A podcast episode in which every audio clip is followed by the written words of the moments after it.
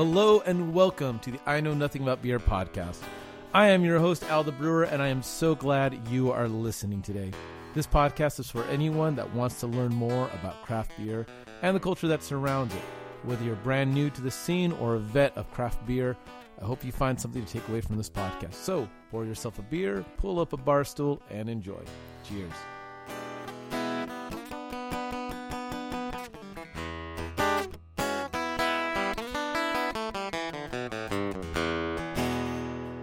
Hello and welcome to the I Know Nothing About Beer podcast slash vlog. This is my second video ever. I'm so excited. Everybody, how in the world are you doing out there in YouTube land, in podcast land? If this is your first time listening, watching me, welcome to the I Know Nothing About Beer. I'm just going to call it podcast because just that's kind of what it is.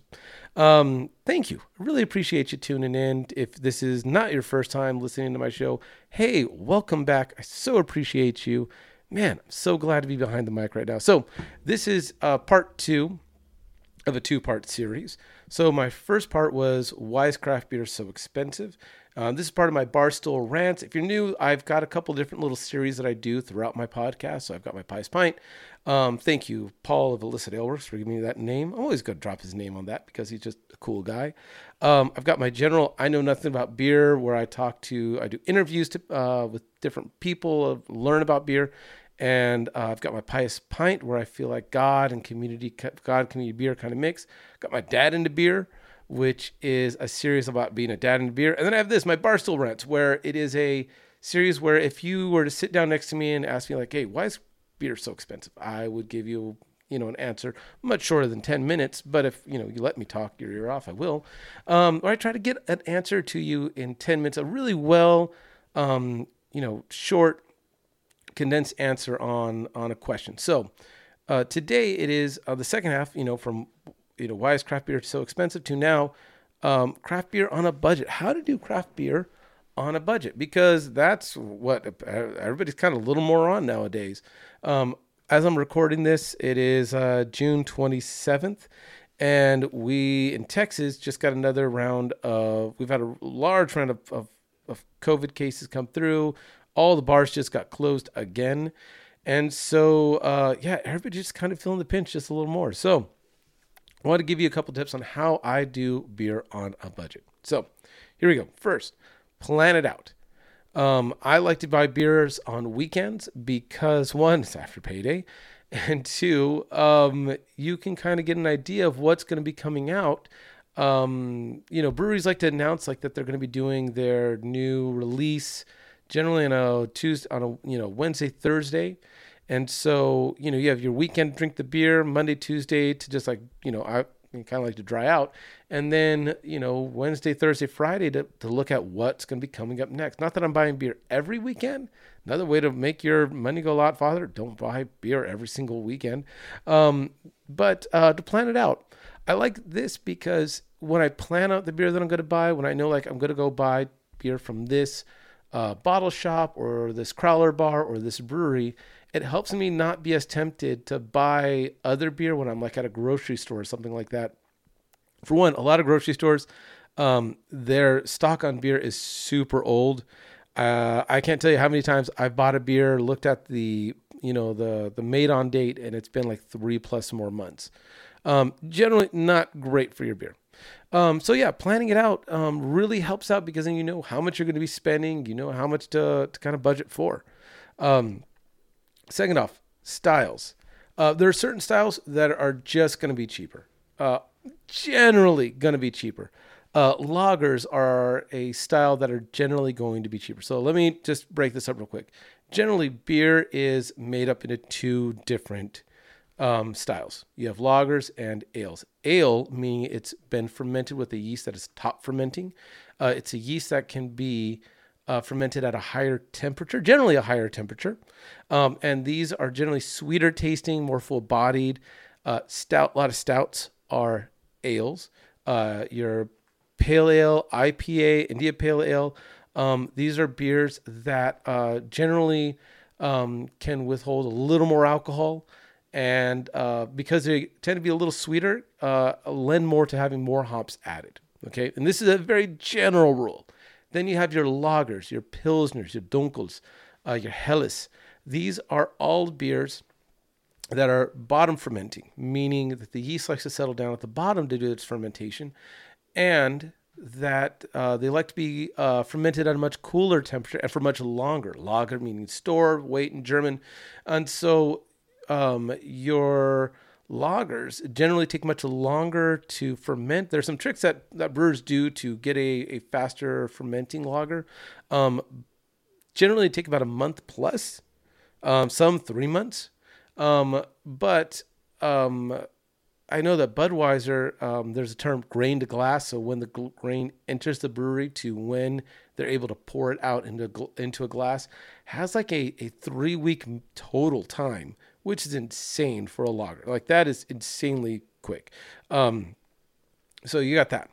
Um, but uh, generally pilsners because they're so they their ingredients are generally so cheap and they may take a little more time to ferment but you can do some shortcuts um, generally they're much cheaper styles your pilsners um, there's a there's a couple of them um, uh, there's one locally um, that is uh, the lightest beer that you have from Turning Point. That I, it's, it's great, uh, but it's a really light lager. I think they they pump it out pretty quick. Um, but there's not a lot of hops. Um, yes, there's grain, but the grain's really cheap. The yeast is really cheap. And so generally, those will cost about half, maybe less than half of what like a style like an IPA or new, especially New England IPA will cost you. Um, so looking at something uh, or that has generally a lighter ABV, your session IPAs, because they're just not as big. Um, when you think of beers, uh, the higher the alcohol generally means the more stuff there's in it, uh, which means it's going to be a little more expensive. Um, buying in bulk is another way to go.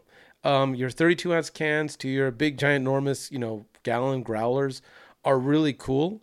Um, and, you know, buying in bulk does lend to being a little cheaper per ounce. Now, the thing about beer, once it's opened, you got to drink it or else it, it goes bad in about 24 hours. You, it's not like wine where you can put the cork in and you got of wine the next day. Um, but beer the next day, not gonna taste good. It's gonna oxidize. Oxidant's gonna get into it. It's gonna change the flavor. Uh, the carbon dioxide is gonna leave, and you end up with flat, oxidized, skunky beer. That's no good all the way around. So, if you're gonna be buying in bulk, what I what I've done is, especially if I buy like a big 32 ounce cal, uh, crowler, that's my one beer for the night.